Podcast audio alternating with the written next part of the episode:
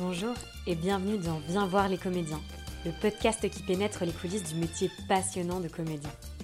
Ils font du théâtre, du cinéma, du stand-up ou encore prêtent leur voix à des personnages d'animation et ont accepté de se confier sur ce métier qui fait tellement rêver. Aujourd'hui, je reçois Samuel. Samuel est comédien, auteur, metteur en scène au sein de sa compagnie La Poursuite du Bleu, fabrique de théâtre engagé et engageant.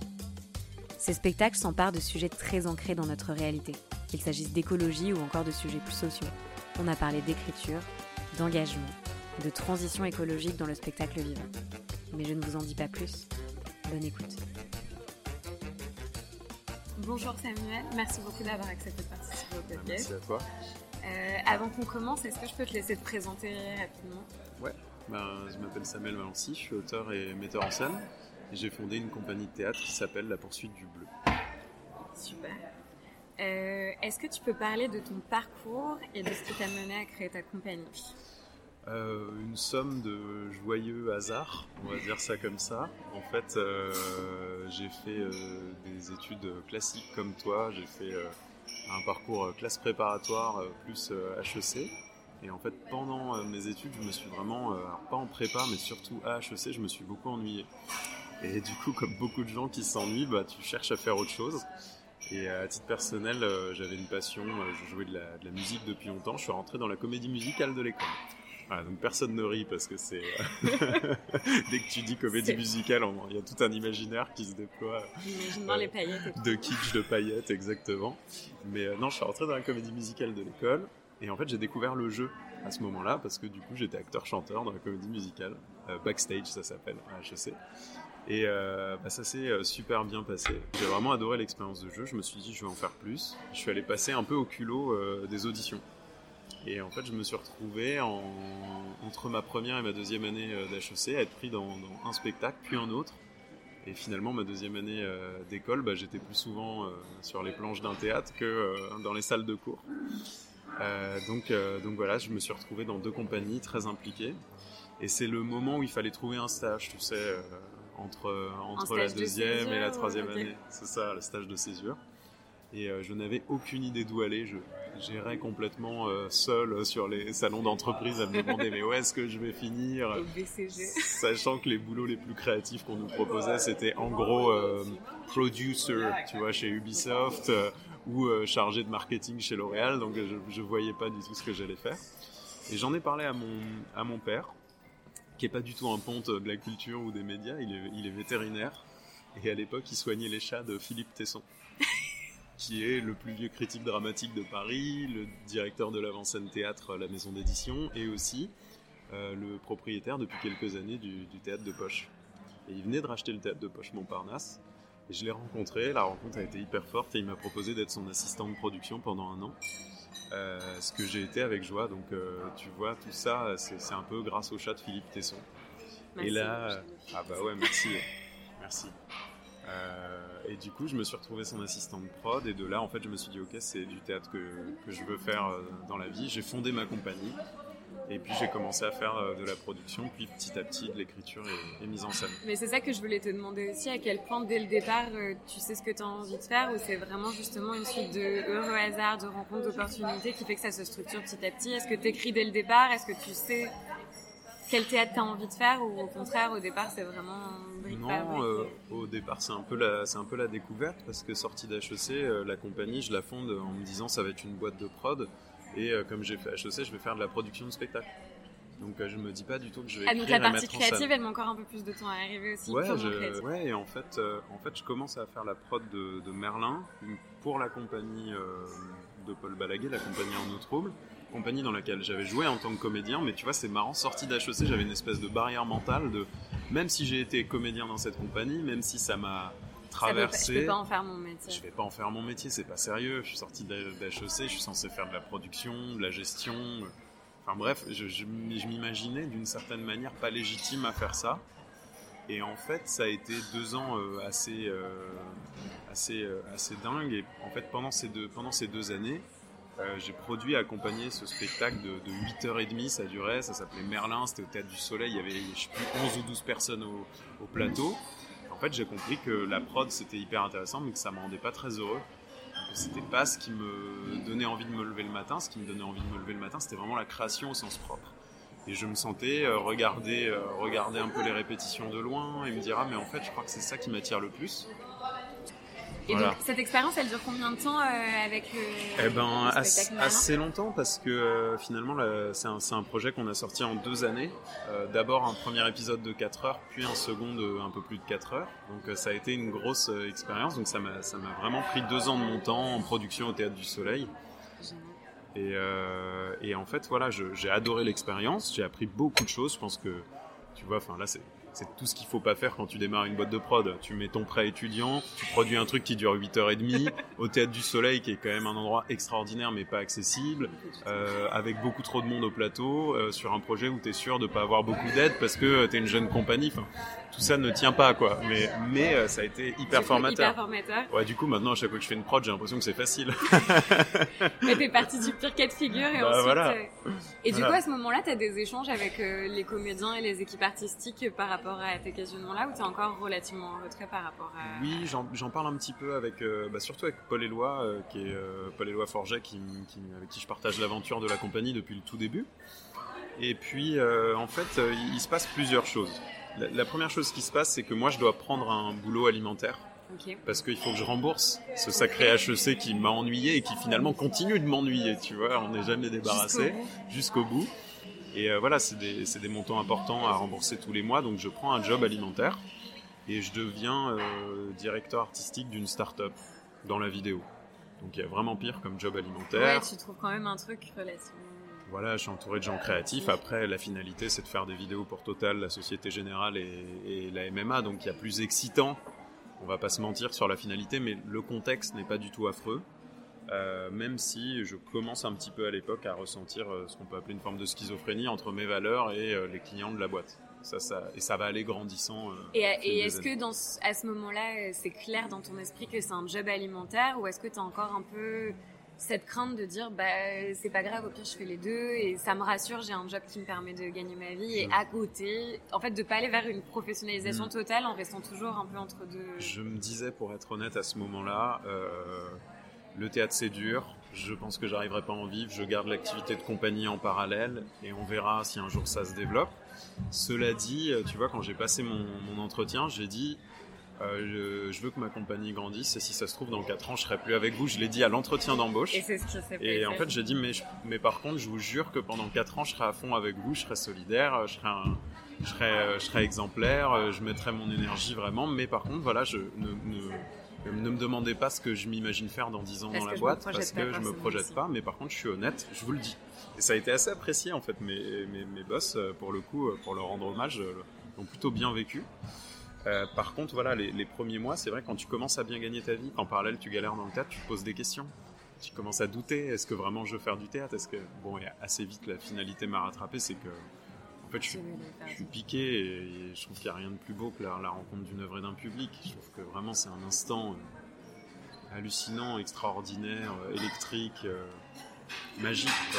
Et du coup, même dans l'organisation de ton temps, est-ce que c'était pas difficile de garder l'énergie et la motivation? Parce que sur le papier, je me dis que tu trouves un équilibre comme ça et en même temps je me dis tu te retrouves à faire deux choses qui sont assez exigeantes et en fait il faut répartir ton temps, ton énergie et en fait aussi je me dis quand tu es crevé à quel point tu gardes aussi la motivation et l'envie de le faire.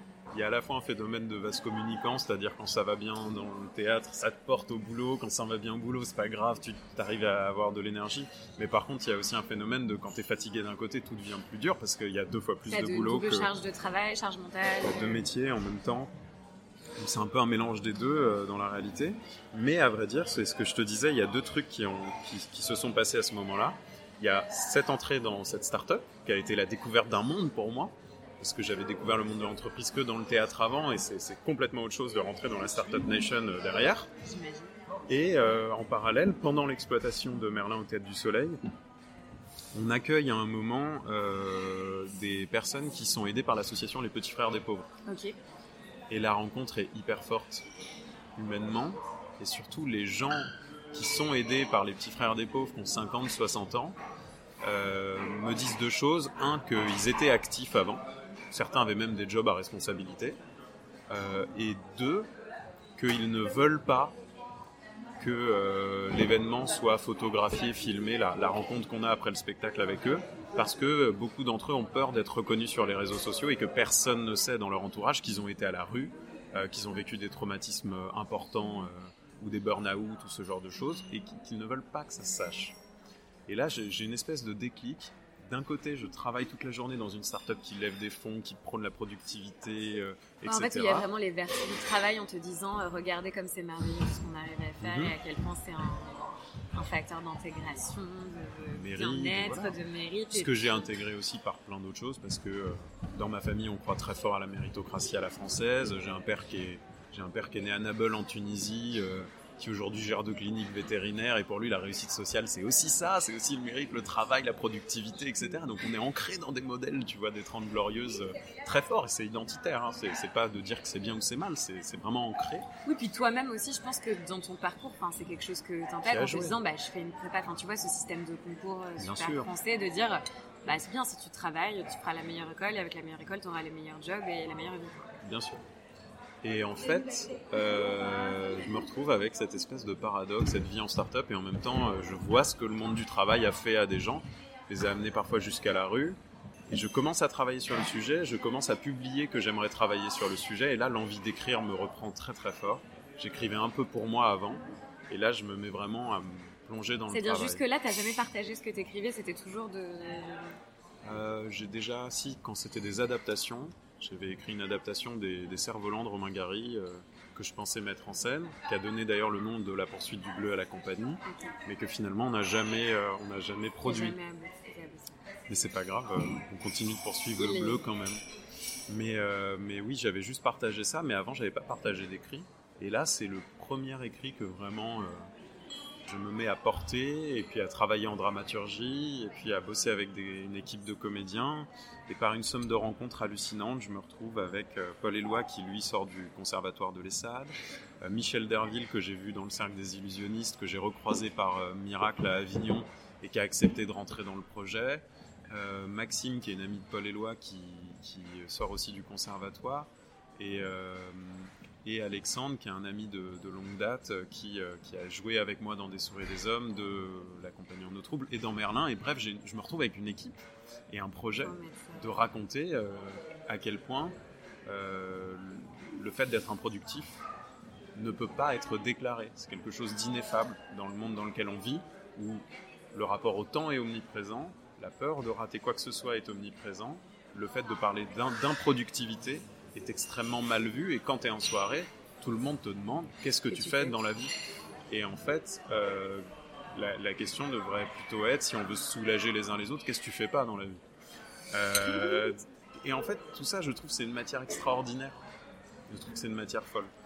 Et, et voilà, cette matière, je me dis, je veux m'en emparer, et du coup, je me retrouve complètement euh, fou et obsédé par cette histoire que j'ai envie de raconter. euh, hyper. euh, Il- il- Et je pars bien en tête et tous les matins je me lève à 6h du mat, je vais au bureau le premier euh, chez Pitchy, la boîte où je bosse, et je me mets à écrire de 7h à 9h30, 10h avant que les autres Avant que les équipes autres arrivent. arrivent. Et en fait, à chaque fois, du coup, tout le monde arrive et fait Waouh, Sam, il est hyper motivé, Il est c'est le il premier avait au boulot. menti, il est tout. super engagé. Il est super engagé, mais en fait, je suis en train d'écrire ma première pièce. Et euh, j'envoie un dossier avec un extrait des dix premières pages euh, au théâtre de Belleville qui me dit euh, on a euh, 10 dates ou 12 dates disponibles à partir du 10 septembre 2017 et on a un coup de cœur sur le projet. Et du coup, je me retrouve, Et à ce moment-là, du coup, t'es t'es à quelle période au moment où ils te disent ça? On, je sais plus, on doit être au début de l'année 2017. Ouais, donc, euh, Donc ça veut dire dans ta 9 pièce, dans neuf euh, mois, il faut il faut un spectacle quoi. Et et je pars en atelier avec les petits frères des pauvres, en récolte de témoignages, euh, en travail de dramaturgie. Et puis euh, petit à petit, on prend mes bureaux euh, de pitchy le week-end pour répéter les premières scènes euh, en mode complètement galérien avec l'équipe. Et puis on obtient du théâtre artistique à Tévin un lieu de répétition. de, la part de, de théâtre ouvert, on obtient un lieu pour travailler la dramaturgie. Enfin bref, je me retrouve à produire mon spectacle cette fois. Et, et, euh, et, euh, et on porte, et on porte ce projet qui a, qui a vécu euh, une très jolie histoire. J'estime c'est rare, tu vois, de faire un premier spectacle qui fait plus d'une plus d'une vingtaine de dates. Là, on a fait 120 Ça, c'est l'inversion de dates. la courbe, du coup. C'est l'inversion de la courbe. Et alors pour l'histoire aussi, dans la, dans la matière qui a nourri le travail, j'ai eu une rencontre assez fascinante. C'est que bah, je faisais des jobs d'été, tu sais, entre mes années d'HEC et puis aussi euh, entre mes années de prépa. Et l'un de mes jobs d'été a été de vendre des baskets chez Nike. Et euh, dans, dans, ce job d'été, à l'époque, j'avais une DRH euh, qui était euh, mais Nike, Nike, Nike. Elle ne parlait que de Nike. Elle Genre grosse inspiration pour. Voilà, elle était hyper incarnée tout. Et en fait, je ne le savais pas, mais quand je suis parti de chez Nike, après mon job d'été, elle a fait un burn-out énorme, énorme. Et ça a été jusqu'à elle, elle, a carrément eu des tumeurs. Quoi. Elle a eu un cancer à cause de son burn-out. Et elle est devenue en un an le bras droit, la spécialiste euh, euh, de la qualité de vie au travail pour la campagne de Benoît Hamon. Incroyable. Et donc en fait cette personne qui prenait la productivité, euh, que j'ai vu en tant que DRH prendre des décisions insoutenables sur, les, sur, les, sur les points de vente et tout ça, qui est devenue ça. Elle tellement à l'entreprise. Voilà, elle, elle porte toute cette contradiction et ça a aussi été un temps fort d'écriture, de récolter son témoignage et puis de lui faire partager son histoire aux comédiens. Et ça a impliqué tout le monde dans le projet, à la fois son histoire à elle, euh, les, histoires qu'on récoltait auprès des petits, des petits frères des pauvres. On s'est dit, ok, là, on a une matière. Euh, Mais c'est super intéressant. Ça veut dire qu'aussi dans ton écriture, euh, dans la documentation, tu pars aussi vraiment de récits. C'est-à-dire que c'est totalement incarné. T'essayes pas de faire quelque chose de totalement déconnectant en disant j'ai vu ça et en fait te faire tout un fantasme autour de te faire une revue de presse, des stades, des choses comme ça et te dire je vais créer des personnages qui sortent de nulle part. Au contraire, c'est totalement incarné et tu pars des expériences de gens que tu rencontres. C'est un temps important pour moi. Je, je trouve que le premier travail d'auteur, c'est journaliste. C'est-à-dire qu'en fait, le, début du travail d'auteur, et je trouve le plus excitant avant l'écriture, c'est vraiment ça. C'est euh, ça. C'est d'aller faire ton investigation sur le euh, sujet. Tu découvres un monde, tu découvres une langue. Euh, les, les commerciaux entre eux, ils parlent une langue étrangère. Hein. Euh, les, les, commerciaux entre eux, tu vas dans n'importe quelle boîte, euh, ils te parlent de ROI, de TROI, ils te parlent, ils te parlent de BP, ils te parlent de lead, ils te parlent de, ils te parlent de turnover, ils te parlent, ils ont leur langue à eux quoi. Mais c'est marrant parce que je pense en plus que c'est des gens qui, dans le quotidien, le font et qui, s'ils le voyaient représenté sur scène aussi, se rendent compte un peu de l'absurdité. Enfin... Ça, c'était fascinant. Enfin, D'ailleurs, quand on a présenté l'inversion de la courbe et que mes patrons de chez Pitchy sont venus voir, il y avait des scènes que j'avais vécues en entreprise et tout ça. C'était assez drôle parce que celui qui était le plus dur dans le mode de management a adoré le spectacle et a fait vraiment comme si, alors qu'il y avait des situations, c'était lui. Il y avait un déni un peu aussi de la réalité. Ah non, mais il y avait des situations dans le spectacle, dont une en particulier. C'est même pas que c'est même pas que c'était inspiré de lui. C'est que j'avais pris des notes. J'étais même pas auteur à ce moment-là. J'ai écrit une scène que j'ai vécue dans la vraie vie. C'est-à-dire j'ai juste pris des notes. Et, et, et, ça, ça lui est passé complètement au-dessus, ou du moins il a complètement perçu le propos, mais il n'a pas senti euh, ce que ça questionnait à son endroit. Donc c'est hyper intéressant. Et au contraire, celui de son frère, qui était mon autre boss dans la boîte, qui lui était beaucoup plus doux dans le management, a fait une crise d'angoisse pendant le spectacle. Mais parce que du coup, il avait beaucoup plus d'empathie aussi, peut-être par rapport à ce qui était montré. ah oui, il a fait une crise d'angoisse. Ouais, carrément. ouais, carrément. Il a dû, il a dû sortir de la salle au milieu. Et d'ailleurs, je me, je me souviens très bien de ce moment parce qu'en fait, il est revenu dans la salle au moment d'une scène de licenciement. Donc, je me suis dit, le pauvre, il vient de faire une crise d'angoisse, il re-rentre et il a ça, quoi. Genre, le soir, c'est bon, c'est pas la peine. Donc voilà, et on a, on a eu une, on a eu un accueil. Honnêtement, en 10 jours, c'était complètement fou. Je, je, souhaite à beaucoup d'artistes de, vivre ça, mais euh, c'est le, le, spectacle venait de sortir. Honnêtement, il était imparfait l'inversion de la cour, mais un spectacle imparfait en dramaturgie, il a des défauts, il a des aspérités, tout ça. Mais on a eu un accueil euh, de la presse et du public, mais fou.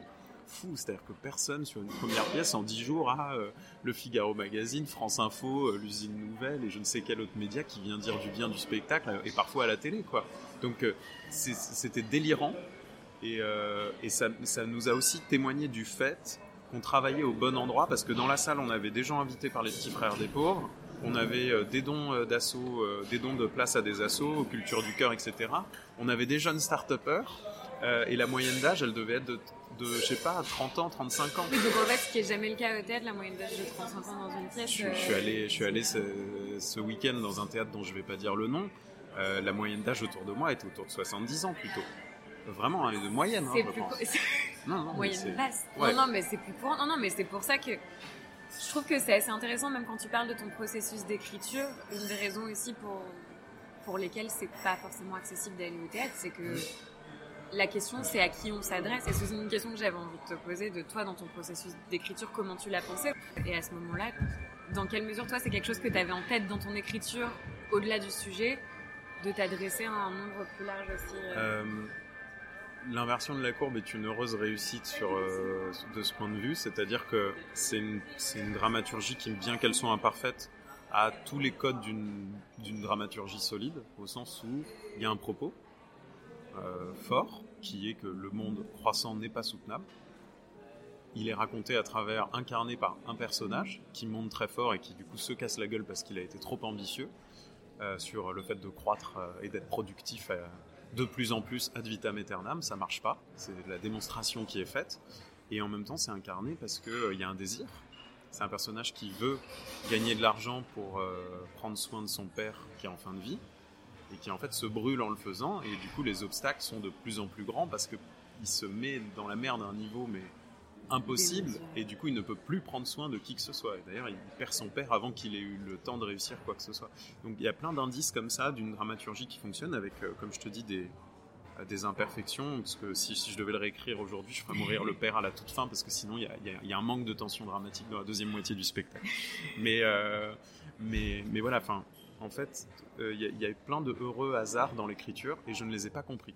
C'est-à-dire que c'était purement accidentel de ma part que du coup il y ait cette dramaturgie et je pense que un bon récit, une dramaturgie solide, fait que les, fait que les gens s'identifient et que du coup tu peux toucher tout le monde avec n'importe quel propos, avec n'importe quel texte. Si tu, si tu fais confiance à l'intelligence du spectateur, euh, ça va lui parvenir. Mais ça, je m'en suis pas rendu compte. Et en fait, c'est le fait de faire mon deuxième spectacle et de me planter Là, pour le coup, je me suis planté sur la dramaturgie du deuxième complètement. Et c'est un spectacle qui n'a joué que 18 dates et on l'a pas repris, donc ça, traduit ce que ça veut dire, tu vois. Euh, c'est le fait de me planter sur le deuxième spectacle qui m'a fait comprendre ce qui avait marché. Et du coup, c'était quoi Selon toi, c'est quoi qui fait que ça a raté sur le deuxième? Euh, Le deuxième, c'est un, déjà, c'est un peu un enfant prématuré, euh, Blue. C'est-à-dire que c'est un spectacle qu'on devait créer en février 2020 et qu'on a finalement euh, accepté de créer en, en en septembre 2019. Donc temps de création euh, extrêmement raccourci par rapport à ce qu'il était. Euh, et puis aussi tout simplement parce que je maîtrisais pas bien les codes dramatiques, je savais pas comment écrire en termes de méthode. Alors je dis pas qu'il y a une méthode pour que ça marche, mais il y a des trucs un peu évidents, si tu passes pas par là, tu vas te planter. ça c'est à peu près sûr. Euh, et pour le coup, ça m'a beaucoup appris de me planter parce qu'après j'ai fait un effort de rigueur et de travail de, Qu'est-ce qui fait une bonne dramaturgie C'est ça aussi que je, que je me demandais, c'est vu que toi, c'est pas du tout ta formation, tu n'as pas été formé à la dramaturgie. Euh, sur quoi tu t'es basé Est-ce que c'est par rapport à tes lectures C'est par rapport à des J'ai beaucoup regardé, euh, j'ai beaucoup beaucoup regardé comment les autres travaillaient. Beaucoup. Euh, Alexis Michali qui est une énorme source d'inspiration sur le rythme et la capacité à embarquer les spectateurs. Euh, Wajdi Mouawad est une énorme source d'inspiration sur le propos. Euh, Aaron Sorkin, euh, le scénariste, est une énorme source d'inspiration pour moi sur euh, et le propos et la structure.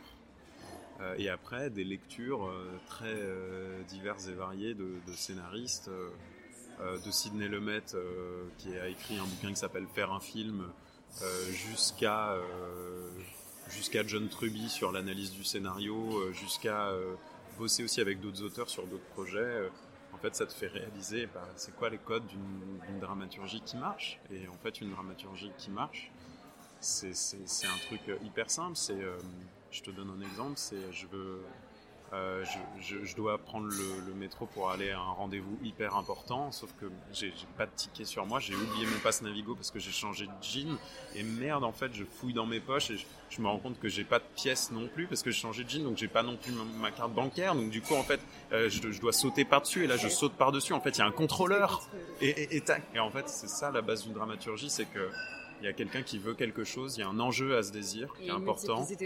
Et il y a des obstacles. Et, euh, plus les enjeux sont forts, plus le rendez-vous va être important. Et plus, euh, et plus les obstacles sont forts et croissants, et plus tu t'attaches au personnage, même si c'est un salaud, même s'il y va pour des mauvaises raisons, même si machin. En fait, euh, la frustration, c'est la base de l'empathie. Et donc, si tu captes ça, après, tu peux déployer des propos, de la dramaturgie un rythme, etc. Les thématiques que tu développes, elles sont quand même assez engagées, très ancrées dans l'actualité. Ces outils de dramaturgie, tu les mets quand même au service de thématiques assez fortes. C'est-à-dire que, en fait, c'est je dirais pas une tribune parce que c'est pas le cas, mais c'est que c'est vraiment aussi un endroit où tu veux faire réfléchir et avoir une certaine forme d'engagement. Est-ce que mhm. c'est le, contexte? Parce que pour le coup, pour l'inversion de la courbe, tu parles de la rencontre, mais sur les spectacles qui suivent, c'est aussi le cas. En fait, tu poursuis dans cette veine-là avec des spectacles qui viennent interroger le spectateur sans lui imposer quoi que ce soit. Justement, il y a un cheminement qui est assez important et ça, c'est intéressant. Mais ça recoupe ce que tu disais sur la dramaturgie où justement, le but, c'est pas d'asseoir quelqu'un et de lui dire, euh, voilà, l'histoire, c'est ça. C'est vraiment de le faire cheminer, de le faire se poser des questions. Et à quel point toi c'est quelque chose qui est très clair dans ton esprit dès le départ de te dire pour moi en fait le théâtre c'est ça et j'ai envie d'écrire ça ou au contraire c'est au fur et à mesure en avançant et en, créant, en écrivant, ça s'est un peu imposé à toi d'explorer ces thématiques? Que ce soit en tant que comédien ou en tant qu'auteur euh, ou en tant que metteur en scène, je ne me vois pas travailler sur un projet dont je n'admire pas le propos.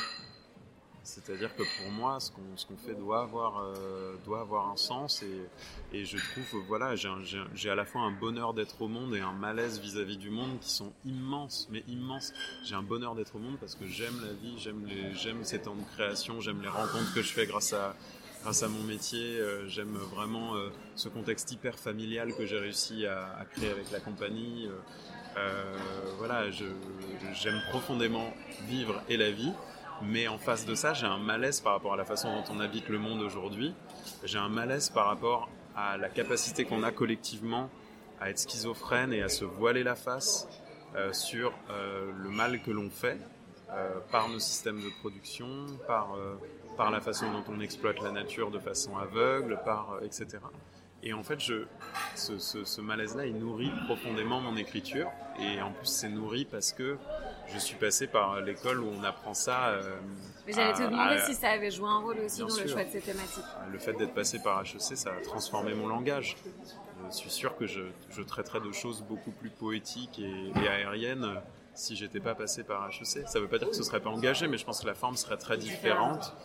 Euh, ça, ça, m'a marqué profondément parce que, euh, si tu veux, j'ai eu la sensation qu'on m'a présenté une école de management mais moi, le premier truc qui m'a choqué, c'est que ma première rencontre avec des gens qui ont été salariés, bah, c'est les petits frères des pauvres. C'est une déconnexion euh, hyper forte. J'ai eu cette même sensation de déconnexion quand j'ai découvert les enjeux euh, environnementaux. J'aime pas ce terme parce que on fait partie de ce qui nous environne, mais, voilà. Euh, quand j'ai découvert ces enjeux-là, en fait, en me disant, mais c'est fascinant de voir que les ressources naturelles ne font pas partie de notre comptabilité on les a totalement occultés. Il n'y a, a, aucun, a aucun rapport à ça dans le monde qu'on a construit. Et même dans le monde qu'on a construit, des fictions comme des entreprises pèsent plus dans notre réalité. Bah oui, de euh, et de la valeur en général, en fait, la manière dont nous on caractérise ce qui est la valeur, il y a des choses qui sont totalement fictives, qui sont considérées comme ayant de la valeur, et tout ce qui est justement l'environnement et la planète sur laquelle on vit, c'est pas du tout valorisé de manière économique, et du coup, totalement. moins considéré. Donc euh, voilà, c'est tout ça qui me, traverse et je trouve que cette schizophrénie, tu vois, ce, ce, cette capacité qu'on a à mettre la poussière sous le tapis, eh ben, euh, elle, raconte quelque chose de très puissant, elle raconte un conflit intérieur très fort. Et s'il y a du conflit, il y a du théâtre. Et donc de là, on peut tout raconter. Enfin, moi, je, je crois vraiment à ça, c'est que à partir du moment où on a une situation conflictuelle, qu'elle soit intérieure ou avec le monde extérieur, mais souvent les deux vont avec, euh, on peut tout raconter. Bah, en plus, c'est assez intéressant parce que c'est vraiment la meilleure manière de mettre enfin, un spectateur face aussi à ce conflit-là. Enfin, je trouve que le fait que tu te bases sur des récits, sur des choses qui sont incarnées, en tant que spectateur, justement, ce malaise, tu le ressens parce que tout de suite, tu t'identifies et tout de suite, ça va faire écho avec quelque chose, une situation que tu as déjà vécue. Et ça, je trouve que c'est très fort parce que c'est pas si courant que ça au bout du compte au théâtre tu peux te dire genre ah là j'ai été ému ou j'ai été touché ou ça m'a fait penser à quelque chose mais le fait de créer un malaise et un malaise qui va te suivre hmm. une fois que tu es sorti de la pièce c'est pas forcément si courant. Et aussi ce que je trouve intéressant c'est que j'ai l'impression que tu as essayé de détendre l'engagement au-delà de même le contenu parce que dans la manière dont vous produisez vos pièces dans la manière dont la compagnie euh, organise ses tournées euh, ce genre de choses enfin, c'est un enjeu que tu as vachement intégré aussi totalement. en fait moi je je comprends pas les gens qui disent qu'ils veulent pas s'engager parce que ne pas vouloir s'engager, en fait, très concrètement, ça consiste à reproduire les schémas existants, que ce soit dans la production, dans la diffusion, mais aussi dans ce qui est raconté. C'est-à-dire que remonter un fait d'eau tel quel aujourd'hui, c'est accepter une certaine place de la femme, c'est euh, accepter un certain rapport entre les classes sociales. Et du, coup, ça pose des questions. Donc en fait, les gens qui se disent pas engagés refusent de prendre conscience du propos. En fait, il y a un attachement aussi au patrimoine, a une espèce de valeur euh, immuable des, grands textes et des grandes pièces qui fait que j'ai l'impression qu'on a peur de se dire qu'à partir du moment où on va commencer à y toucher, on va perdre quelque chose parce que euh, euh, adapter, changer et écrire de manière différente, on dirait qu'on a aussi peur de dire genre qu'on va dénaturer ou on va perdre quelque chose. Ce qui est important, c'est le regard. Ce qui est important, c'est la médiation. Ce qui est important, c'est le point de vue artistique, le point de vue de production par rapport à ces textes-là. Parce que clairement, euh, on n'est plus, euh, on n'est plus en 1750. Et si on, si on remonte un texte de 1750 aujourd'hui, il va falloir. Euh, Mais surtout qu'il faut le faire résonner différemment aujourd'hui, parce que même tout ce que ça dit à cette époque-là, même si nous, on peut rire devant un fido, ça, c'est pas comme si ça disait quoi que ce soit. De... Même sans aller jusqu'à Fédo, tu regardes un film de Claude Sautet aujourd'hui sur la place de la femme, c'est insoutenable. Ça veut sur pas la dire. place de la femme, on peut remonter. Ah, mais oui, c'est vrai, que c'est vrai que c'est vrai qu'on n'a pas besoin d'aller chercher loin. Mais je veux dire, euh, je veux dire que ce qui est intéressant, c'est ce que ça raconte. Ça veut pas dire que l'œuvre est pas intéressante. Bien sûr qu'elle reste intéressante, bien sûr qu'elle reste dans notre patrimoine, mais c'est important de mesurer le chemin qu'on a fait sur certains sujets en, revoyant des œuvres. Et c'est ça qu'il faut mettre en lumière, en valeur. Et, aujourd'hui, euh, aujourd'hui, on se pose des questions de savoir si c'est bien ou pas bien euh, de donner des, rôles d'hommes à des femmes, etc. Mais Shakespeare, les rôles de femmes étaient joués par des hommes, et point. Et en fait, on a cheminé. C'est bien. on, on, peut, on, peut, on, peut, on peut regarder en contraste, on peut regarder en contraste des mondes, des époques. C'est pas un mal. Moi, je pense que c'est une richesse. Donc, il faut, faut pas avoir peur de ça. Euh. Non, mais c'est vrai que c'est drôle en fait dans un secteur qui est créatif en soi et qui est là pour questionner en fait d'avoir peur à ce point de toucher à des choses immuables comme justement tu vois le fait de faire des par des femmes sachant que ça s'est déjà fait euh, même dans l'Antiquité, Shakespeare, tout ce que tu dis, et qu'en fait il y a une espèce, ouais, il y a quelque chose d'un peu sacré qui fait que en plus, je dis on a peur, c'est un peu dur à déterminer, c'est que l'institution en elle-même, dès qu'on questionne, on a peur de venir toucher un peu à la sacralité texte en se disant mais ce texte, si on le remonte de manière différente, ok, est-ce que c'est est -ce que, contextuel parce que maintenant c'est une mode et tout? Et c'est vrai que c'est l'inverse en fait, c'est de dire que propre de la vie des textes, c'est de les faire résonner différemment, c'est de les actualiser, et que si on les touche pas, au contraire, c'est pas trop leur rendre grâce que de les garder en fait en costume d'époque dans les mêmes conditions qu'il y a 200 ans que de continuer à les faire vivre. Ou alors il faut imaginer une médiation en face. Oui. Parce qu'on ne peut pas livrer les choses brutes, il y, a, un contexte. Donc en fait, c'est, pour moi, c'est un, un, mauvais, un mauvais débat. Euh, une, grande œuvre, elle doit pouvoir retrouver une actualité euh, parce que en fait, la société a évolué et que du coup, ce rapport-là est à re-questionner. C'est ça qui est intéressant. Mais pour le coup, en fait, moi, je, fais euh, du théâtre engagé parce que je vois pas comment faire autrement. En fait, je, je, comprends pas comment on peut faire du théâtre pas engagé. J'ai des amis qui m'envoient euh, des textes parfois et je, me dis mais tu te rends compte que tu racontes ça sur euh, tel fondateur d'entreprise? Ou tu, tu te rends compte que tu ah non mais c'est pas le sujet, je veux juste raconter une histoire. C'est pas vrai. Euh, on, fait pas que en fait, c'est super dur parce qu'à partir du moment où tu veux être engagé aussi, il faut questionner beaucoup de choses. On en parlait tout à l'heure, c'est qu'il faut questionner des choses qui sont déjà profondément intégrées et dont on a l'impression qu'elles ne disent rien. Et en fait, tout, tout véhicule un propos. ça veut dire que justement, quand tu dis c'est pas le premier sujet ou non, mais c'est juste accessoire, il est dans le fond euh, parce que j'ai besoin de donner un cadre à mon personnage, un environnement, etc. Dans tous les cas, toute la manière dont tu vas décrire tes personnages, les faire évoluer, la manière dont ils vont prendre leurs décisions tout véhicule un propos et en fait rien n'est totalement neutre. et ce, ce propos, ce propos, euh, il t'appartient pas toujours. Parfois, tu veux défendre un propos et le et le spectateur retient autre chose. Non, mais c'est ça, c'est Donc voilà, faut accepter de pas en être totalement maître, mais par contre, dans l'écriture, de vouloir défendre un propos.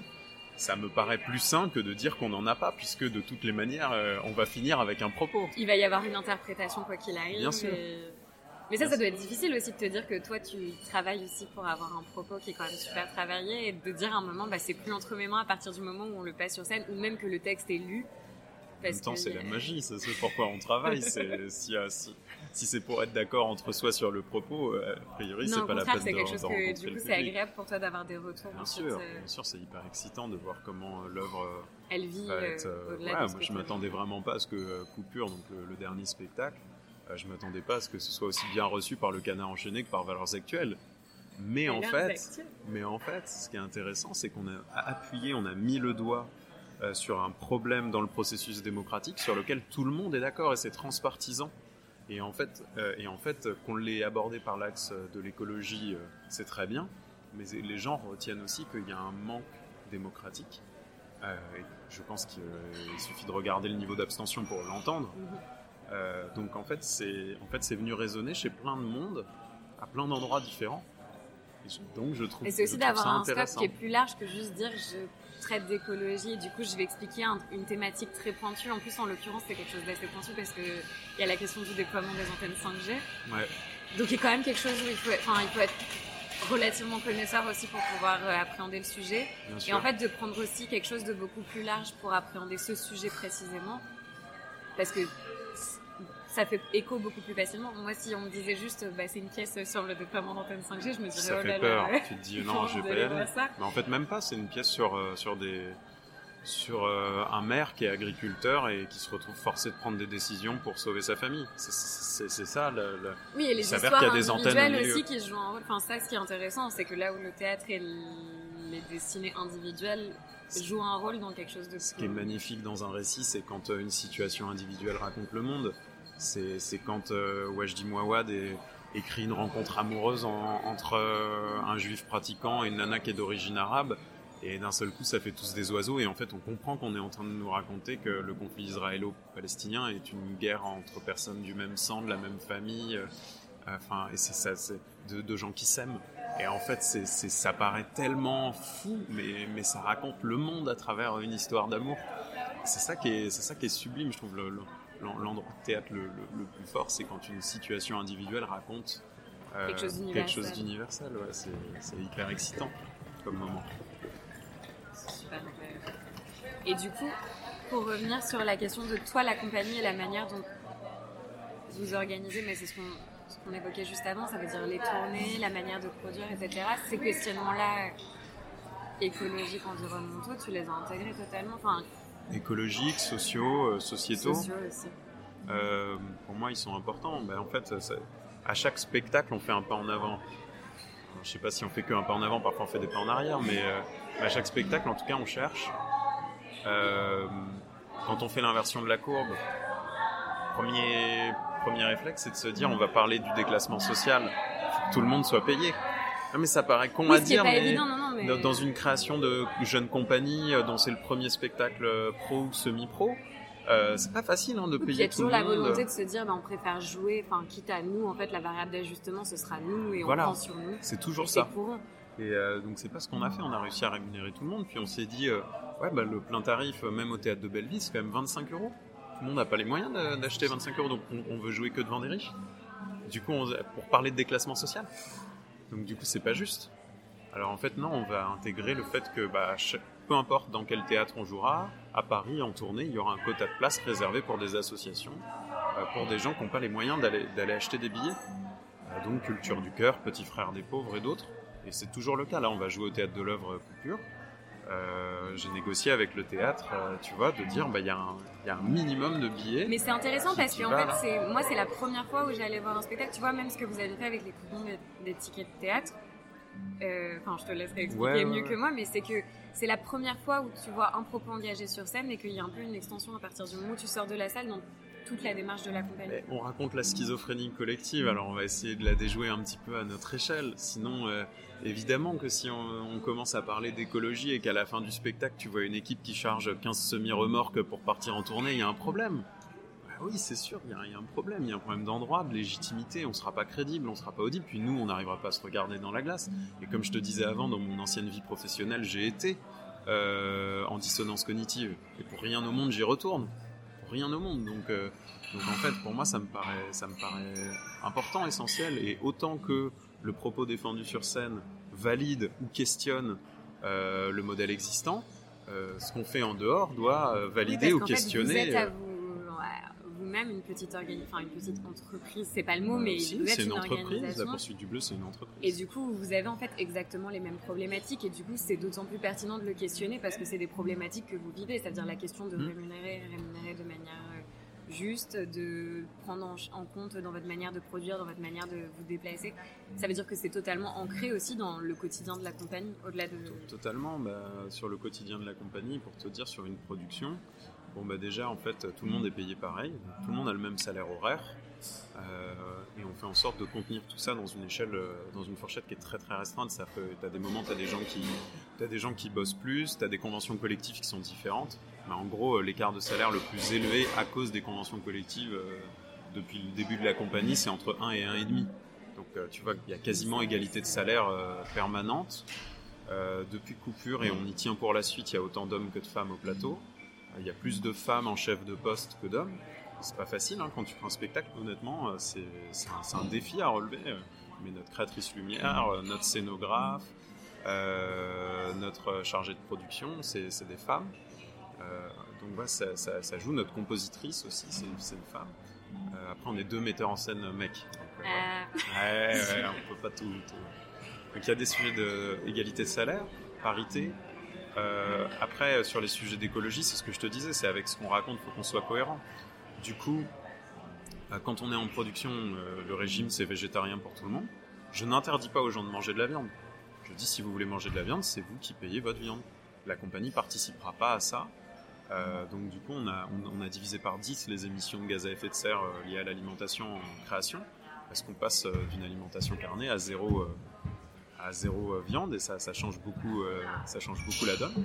En tout cas, pour moi, c'est important. Mais c'est intéressant parce que c'est des sujets auxquels on pense vraiment pas. Et c'est aussi une des dernières questions que je voulais te poser c'est que du coup, tu es impliqué dans le Shift Project sur la partie transition écologique dans la culture et particulièrement le spectacle vivant. On a tellement une image des secteurs qui sont euh, responsables des plus gros niveaux d'émissions de gaz à effet de serre, les secteurs polluants, l'industrie, etc. C'est tellement un contre-intuitif en fait de parler de décarboner la culture parce que c'est un des termes qui est utilisé. Moi, je suis très curieuse que tu nous en parles, mais je te laisse finir sur la compagnie d'abord. Carrément, carrément. Mais ouais, avec plaisir pour t'en parler. Euh, non, en fait, sur la compagnie, donc si tu veux, on a ce changement de régime alimentaire. Quand on produit un spectacle, euh, les costumes, les accessoires euh, et autant que possible les décors, on n'achète pas de neuf. sur notre budget, l'achat de neuf, ça doit être sur décors, costumes et accessoires ça doit être 5 euh, à 10% du budget. Tout le reste, c'est de la récup, c'est de la seconde main, c'est de la réutilisation, c'est du réemploi. Euh, notre scénographie, elle est en bois euh, trouvée à, la, à, Pantin, à la recyclerie, à la réserve des arts pour être exact. Et puis surtout, en fait, on fait un travail d'éco-conception où on dit, peu importe ce qu'on fait comme décor au plateau, l'équipe, elle va tourner en train quand on va partir en tournée, et le décor, il doit rentrer dans le plus petit véhicule utilitaire possible. J'aimerais même qu'on arrive un jour à tourner en train, c'est un défi supplémentaire, mais, mais en gros, j'aimerais juste que le décor rentre dans le plus petit véhicule utilitaire possible, parce que les émissions en tournée, c'est le nombre de véhicules sur les routes, les masses déplacées et les kilomètres parcourus. Donc, tu prends le plus petit véhicule, un seul véhicule, moins de masse à déplacer, et comme ça, tu rationalises tes tournées après. Et ça, ça divise à peu près par 10 aussi les émissions par rapport à une tournée avec un semi-remorque. pour toi aussi dans la conception Ouais, mais à la fin, ça fait économiser de l'argent à nous, ça fait économiser de l'argent aux municipalités qui nous accueillent. Donc en fait, tout le monde est gagnant à faire ça. En plus, ça crée des emplois à la réserve des arts. Enfin, je veux dire, il y a juste le tableau et c'est gagnant, gagnant, gagnant, quoi. Tout, le monde a intérêt à faire ce truc. Pour le coup, on fait ça. Et puis euh, après, on, fait des choses qui, dépassent euh, ce cadre-là. C'est-à-dire qu'avec Lucie, ma chargée de production, on, forme euh, des centaines de jeunes et de professionnels chaque année sur ces enjeux-là, via des cours, des conférences, des ateliers. Et puis en dehors des spectacles, comme tu racontais, ben, on essaie d'imaginer des dispositifs. Il y a des débats après les spectacles, ça c'est assez classique. Il y a des dons de place à des assos, ça c'est assez classique. Mais il y a aussi le fait qu'on va, quand on joue sur un territoire et qu'on reste longtemps, au moins trois semaines, on crée une monnaie locale. C'est le cas quand on joue à Avignon, c'est le cas quand on joue au Belleville, c'est le cas quand on va jouer là au Théâtre de l'Heure. On crée une monnaie locale avec la billetterie du spectacle et quand tu sors de là, tu as des petits coupons. Alors là, le spectacle s'appelle Coupure, donc on a appelé le dispositif les petites coupures. Et en fait, euh, c'est une monnaie qui est dépensable chez des, commerçants qui vendent du bio, du local, du vrac. Et ils offrent une réduction à nos spectateurs. En échange, nous, on leur amène du monde. Donc tout le monde parle du spectacle, c'est un bel outil de communication. en même temps, c'est un outil qui donne du sens à notre travail. Et en même temps, ça, ça change les habitudes de nos spectateurs. C'est ça, ça incite les spectateurs à aller dans ces commerces. Et là, c'est pareil. Enfin, c'est gagnant, gagnant, gagnant, quoi. Donc, euh, donc ouais, on essaie d'imaginer des dispositifs qui, qui racontent qu'un autre monde est possible. Parce que c'est ce qu'on défend au plateau. C'est super intéressant parce que ça fait sortir aussi du rôle de. Nous, on a l'habitude aussi d'être dans une conception très classique du rôle de la compagnie. C'est-à-dire, tu produis ton spectacle, tu joues, c'est fini. Enfin, c'est rare qu'il y ait une extension aussi grande quand tu sors du spectacle. Et là, je trouve qu'il y a carrément un écosystème que vous êtes en train de créer. Ça veut dire vous avec les spectateurs, vous avec les commerces autour du théâtre dans lequel vous jouez, avec le théâtre, avec des étudiants. Enfin, c'est super intéressant aussi parce que dans ta conception du rôle de, de votre compagnie et en général des créateurs, il y a quelque chose qui dépasse aussi juste le fait de dire bah nous on crée dans notre coin, on livre un spectacle et après une fois qu'on a fini on rentre et on prépare la suite quoi. Nous notre raison de nous lever le matin c'est de faire émerger des récits euh, justes et soutenables. Mais ça peut passer par le plateau comme par ce qu'on raconte, ce qu'on raconte autour de la compagnie, de ce qu'on fait, de ce qu'on essaye de faire autrement. Je pense que tout ça, ça fait partie du récit. Moi, je trouve ça magnifique comme récit que Jacques Gamblin il aille à vélo sur ses plateaux de tournage. Je trouve que c'est un récit de ouf. Je trouve que ça rend les mobilités euh, active, sexy, sympathique, drôle, et que ça devrait faire partie des choses sur lesquelles les médias communiquent quand ils parlent des films dans lesquels ils jouent. Ouais, c'est voilà, je suis un fan absolu, mais et de l'acteur et de la de l'humain. Euh, mais mais je, voilà, je, trouve que c'est je trouve c'est formidable et que c'est au bon endroit. Ça ça raconte quelque chose. Donc euh, moi je crois fort à ça. Et c'est vrai qu'on a l'habitude de dire bah, la culture c'est qu'un petit truc dans tout ça, c'est 2,3% du PIB. Mais en fait c'est pas vrai la culture, c'est au cœur de toutes les consommations. On dit qu'il faut changer les mobilités pour la culture, mais euh, la culture, c'est 20% euh, des mobilités des Français, en fait. Donc euh, c'est la troisième cause de mobilité des Français, la culture et les loisirs. Donc si tu changes pas, si tu changes pas les pratiques de la culture, faut pas bah, s'attendre à ce que, que le tourisme en soi, c'est quand même directement lié. Le tourisme, c'est 8% du PIB, mais si tu enlèves le patrimoine culturel, il n'y a plus de tourisme. Donc voilà, le numérique, c'est 5, 5 ou 5,5% du PIB. tous les usages du numérique, c'est de la culture. 80% de ce qu'on consomme sur Internet, c'est de la culture euh, et, des industries culturelles. Euh, je pourrais décliner les exemples. Sur les bâtiments, c'est des dizaines de milliers de bâtiments en France qui sont souvent mal, isolés. Euh, enfin bref, tu, prends le truc par tous les bouts. En fait, la culture est hyper consommatrice de tout. Et de réduire le truc à 2,3% du PIB, ça te fait oublier les interactions avec tout le reste qui sont gigantesques. T'enlèves Avignon, le festival, euh, les hôteliers, les restaurateurs du centre, ils perdent 60% de leur chiffre d'affaires on est totalement euh, dépendant et même pourvoyeur euh, de la demande générale. Euh, pourquoi est-ce qu'il y a des placements produits dans les films? Pourquoi est-ce que quand on négocie le plan Marshall, les trois trucs importants, c'est la construction, l'énergie et les licences accordées aux producteurs de films américains dans nos salles européennes? Parce que les récits, ça change le monde, ça nous transforme, ça, ça bouleverse notre identité. Donc pour moi, pour moi, la culture a un double rôle central et en termes de consommation, et en termes de production d'imaginaire. Oui, puis d'exemplarité, c'est ça, c'est que c'est le. Puis ça revient à ce que tu disais sur le spectacle, de dire en fait c'est un secteur. Puis aussi c'est un secteur qui est quand même là pour questionner, donc ça veut dire que si dans ce secteur-là où en fait on est censé questionner, réfléchir, on met pas en œuvre des manières différentes de produire et de. Ouais, de produire, de se déplacer, de d'interagir, ça a plus vraiment sens. Et puis tous ces sujets de, de transition, de transformation qui se posent aujourd'hui, c'est des sujets culturels au sens large, au sens identitaire. En fait, quand tu demandes à quelqu'un de végétaliser son alimentation, c'est pas dur de végétaliser son alimentation. Ça fait 5 euh, ans que je suis végétarien, j'ai aucune carence, je suis en pleine forme, je fais du sport, enfin tout va bien dans ma vie, tu vois. C'est pas, pas dur, et je mange des très bonnes lasagnes végétariennes. Franchement, je t'en fais quand tu veux, voilà, je pense qu'on sera d'accord. Euh, c'est pas ça qui est dur. Ce qui est dur, c'est de dire euh, mince, euh, qu'est-ce que je fais des recettes de ma grand-mère? aussi, c'est ça. Bah, comme quand on parlait des textes, de pas toucher au texte, ça veut dire que c'est des, des, choses qui sont super ancrées, qui c'est pas lié à la difficulté de le mettre en œuvre, c'est changer ta manière de. C'est ça. Je suis, je suis français et qu'est-ce qu'on va faire de la blanquette de veau? En fait, voilà, vraie question, vraie vraie question. Qu'est-ce qu'on va faire de la galette saucisse sur nos festivals bretons? Qu'est-ce qu'on va en faire?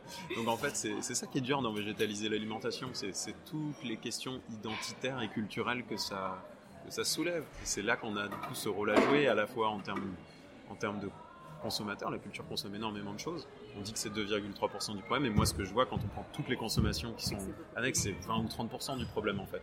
C'est un énorme facteur d'émissions de gaz à effet de serre. Euh, donc, donc il y, a un gros enjeu là-dessus. Et en plus, on raconte. Donc deux, deux responsabilités énormes. Et deux leviers d'action aussi. Et du coup, avec le Shift Project, c'est quoi votre rôle par rapport à ça? Bah, En général, le Shift cherche à, à, éclairer et à influer sur le débat énergie-climat. Euh, c'est une ONG, euh, c'est une asso reconnue d'intérêt général. Euh, qui a été fondée par Jean-Marc Jancovici et le but c'est d'imaginer comment on fait la transition, alors en l'occurrence comment on respecterait les accords de Paris euh, dans tous les secteurs. Alors, moi j'ai bossé beaucoup sur la culture, mais il y en a qui bossent sur l'énergie, il y en a qui bossent sur les mobilités, il y en a qui bossent sur l'industrie, comment on va faire du ciment bas carbone demain. Euh, ouais, c'est des vrais sujets. Il y, a des, il y en a qui bossent sur le numérique, il y en a qui... Enfin bref, tout ça c'est assez passionnant, mais c'est aussi crucial parce que ce qu'on est en train de vivre en ce moment, c'est un peu le teaser de ce qui va arriver. Parce que un, on est contraint par des politiques, on s'est quand même engagé à signer les accords de Paris, un truc qui s'appelle la stratégie nationale bas carbone qui va nous imposer de respecter les 2 degrés. Et le deuxième truc, c'est qu'à partir de 2030, euh, la production mondiale de gaz et de pétrole va se, va se restreindre, elle va se contracter d'année en année à partir de 2030. Donc, en très résumé, euh, la transition, on devrait plutôt dire la transformation, elle va arriver. La question, c'est Oui. est-ce que tu l'organises ou tu l'as subi Est-ce que tu l'as subi, euh, c'est tout.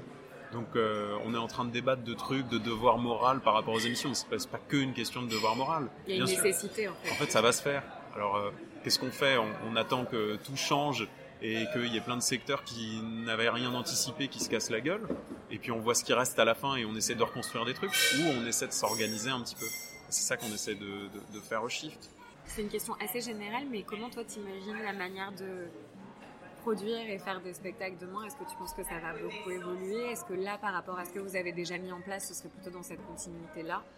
Ouais, ça va évoluer. Alors euh, nous, à l'échelle de la compagnie, on fait des choses, mais il y a des choses qui mériteraient plus d'organisation collective, qui mériteraient qu'on monte à un niveau supplémentaire. Par exemple, tu vois, Festival d'Avignon, euh, sur les 1500 compagnies qui sont programmées, t'en as quasiment 1100 ou 1200 qui sont sur le même axe ferroviaire. Donc juste avec un peu de bonne volonté, on pourrait faire, au lieu que tout le monde prenne des camions, mettre ses techniciens en danger dans des véhicules surchargés et tout ça, on pourrait juste faire euh, un transport de décor euh, unique, le, le fret Avignon, quoi, le train Avignon, on met les décors de toutes les compagnies. Dans le train, on mutualise, on s'organise ensemble, et on fait juste de, la logistique de premier et dernier kilomètre en camion. Ça, on pourrait diviser, je sais pas, je pense que ça va être par 30 ou 40 les émissions. euh, Oui, donc c'est Et au transport. pas et puis par ailleurs, euh, en fait, nous aujourd'hui, on est dans un modèle de tournée encore, on en a besoin pour vivre. Et je pense que demain, le vrai modèle de tournée, c'est plus tu vas quelque part, tu joues une fois, tu repars. C'est des longues séries. C'est des séries, c'est quand tu vas sur un territoire, tu fais de l'action culturelle, tu restes plus longtemps, tu fais des ateliers, tu fais des conférences, tu fais des masterclass, tu fais de la co-création avec des artistes du territoire, tu rencontres les gens. Je pense que c'est ça qui va s'imposer progressivement. Le truc, comme je disais, c'est degré ou de force. Donc euh, autant s'organiser pour que ce soit plutôt euh, volontaire et, agréable, quoi, et que ce soit joyeux de le faire. Parce que là, en ce moment, c'est quand même pas très joyeux, quoi. Nos ministres en col roulé, ils ont pas l'air joyeux, hein. Donc euh, moi, j'aimerais bien qu'on donne une autre image de ce que ça peut être la transformation. Oui, Euh, qu'en fait, ça peut se faire aussi, ça peut créer des dynamiques nouvelles, ça peut être vecteur de création, ça peut être, en fait, ça peut générer des choses et c'est pas que de la contrainte et que Carrément. de l'austérité. euh, va aux têtes de l'aquarium, regarder la ressourcerie qu'ils sont en train de créer, avec un emploi dédié, euh, avec le soutien de la région, avec des compagnies qui passent et qui apprennent l'éco-conception. C'est méga joyeux comme processus. C'est c'est hyper excitant. C'est ça qu'il faut mettre en avant, de dire, mais en fait, il y a d'autres modes de, de production, de diffusion qui sont possibles. Et en plus, ils sont cool. Ils sont cool. Enfin, moi, je, je, je pense sincèrement qu'il n'y a rien de plus beau que quand on va jouer quelque part et qu'au lieu de dormir dans un hôtel Ibis, je dors chez l'habitant, je rencontre des gens, je parle avec eux, je me confronte à d'autres points de vue, Tu crées des nouveaux Euh, spectacles. je ferai des nouveaux spectacles, carrément. Et le lendemain, euh, je rencontre une classe et on parle de ces enjeux-là pendant deux heures et tout le monde est, tout le monde sort de là euh, Ouais, humainement beaucoup plus riche. Le PIB, on s'en fout. C'est, c'est, c'est, Ce sera les mots de la fin. Le- ouais, Tout le monde sort plus riche, le PIB, on s'en fout. Ouais, on sort, on sort plus riche, mais pas, pas d'un point de vue du PIB, de beaucoup d'autres choses. Maintenant que nous arrivons euh, à la fin, du coup, je te laisse lire le texte que tu as choisi. Alors du coup, c'est un texte qu'on a mis en, en avant-propos dans Coupure, euh, sur justement le rôle euh, qu'a la création par rapport à, à ces enjeux dont on traite. J'ai pas l'impression d'avoir choisi de faire du théâtre politique, je m'étonne simplement qu'on puisse imaginer un théâtre qui, aujourd'hui, ne le serait pas. Mais essayons. Imaginons un instant seulement une pièce qui se voudrait apolitique. Il faudrait tôt ou tard la produire. Et d'où viendraient les fonds nécessaires à sa création? D'une banque, mais dont les actifs financent quel projet? D'une fondation, mais de quelle entreprise? D'une collectivité, mais de quel parti, de quelle coalition? D'un ministère, mais organe de quel gouvernement? Et qui sera au plateau? Qui sera chef de poste? Autant d'hommes que de femmes? Rémunérés de façon égalitaire? Sur quels critères? Que mangeront-ils pendant les répétitions? Et en tournée? Porteront-ils des costumes neufs ou d'occasion? Et cousus par qui? Comment? Les décors seront-ils volumineux, lourds? Transportés en avion, en semi-remorque, en train, à vélo? Et les équipes? Comment viendront-elles sur les lieux de représentation? Si vous écrivez le rôle d'un puissant, qui l'incarnera? Et si vous écrivez le rôle d'un opprimé, qui l'incarnera Bien sûr, on pourra se dire que celui ou celle qui, qui, ne se pose pas toutes ces questions ne fait probablement que reproduire ce qui se fait déjà. Mais reproduire ce qui se fait déjà est un choix politique. Reproduire ce qui se fait déjà nous conduit droit vers un monde qui sera 4 degrés plus chaud que celui d'avant la deuxième révolution industrielle. Reproduire ce qui se fait déjà mène un million de Français sous les eaux d'ici 2050 et près de 3 milliards et demi d'humains vers les conséquences directes du réchauffement climatique. Reproduire ce qui se fait déjà consiste à émettre, dans des proportions sans précédent, des gaz à effet de serre qui changeront le climat pendant 10 000 ans. Reproduire ce qui se fait déjà, c'est s'acharner contre le vivant et nous-mêmes. Je crois que ce qui se fait déjà peut changer. Et si nous voulons que l'avenir soit viable, ce qui se fait déjà doit changer. Voilà le contexte qui fera de chaque décision artistique, du sujet traité par l'auteur jusqu'à ses modes de production ou de diffusion, un acte politique. Et plus les années passeront, plus ces décisions le seront. La politisation de l'art dans l'époque que nous nous apprêtons à traverser m'apparaît inexorable. Le théâtre n'y échappera pas, au contraire, il pourra même y jouer un rôle particulier. Parce que si l'horizon pose des questions absolument politiques, alors ces questions vont nous diviser. Je connais un endroit où l'on peut se diviser ensemble, où le conflit nous lie solidairement au présent. Cet endroit, c'est le théâtre. Le lieu où l'on peut donner à voir comment une décision politique, un événement historique, un fait en apparence divers, peuvent créer le conflit entre moi et mon voisin, entre moi et mes parents, la personne que j'aime, celui ou celle qui ce soir est assis à côté de moi. Voyons les choses en face, tous les rapports du GIEC et toutes les documentations scientifiques n'y suffiront pas. Elles n'entraîneront pas l'action, pas seules. Parce que nos décisions sont rarement rationnelles. George Marshall l'a raconté avec talent dans Le syndrome de l'autruche, mais Shakespeare l'avait fait bien avant lui. Nous sommes des êtres irrationnels, des êtres de rêve et de fiction. Il nous faut un choc émotionnel, un récit pour agir. Avant ça, rien ne se passe. Et si le récit est pensé de son écriture jusqu'à sa diffusion, peut-être aura-t-il la légitimité pour inspirer le changement. Voilà comment j'approche le plateau, comme un tout qui peut viser une cohérence, persuadé que mon action n'est rien à l'échelle du monde, mais que sans exemplarité, il n'est pas raisonnable d'espérer qu'elle en inspire d'autres. Chargé du sentiment d'être ridicule d'avoir de l'espoir, mais qu'avoir de l'espoir est la plus sage des décisions. Ni optimiste, ni pessimiste, croyant croyant qu'on peut raconter l'humain perdu dans la complexité de ce monde et que cela peut aider l'humain à s'y retrouver. Une promesse merveilleuse et duplice, celle de la tragédie la plus tendre et de la comédie la plus cruelle. Il y a là un champ où semer, pressentant que la culture sera utile. J'espère que cet épisode vous a plu. Merci d'être de plus en plus nombreux à écouter Viens voir les comédiens. Si le podcast vous plaît, laissez-moi un commentaire sur Apple Podcast et abonnez-vous. À très vite.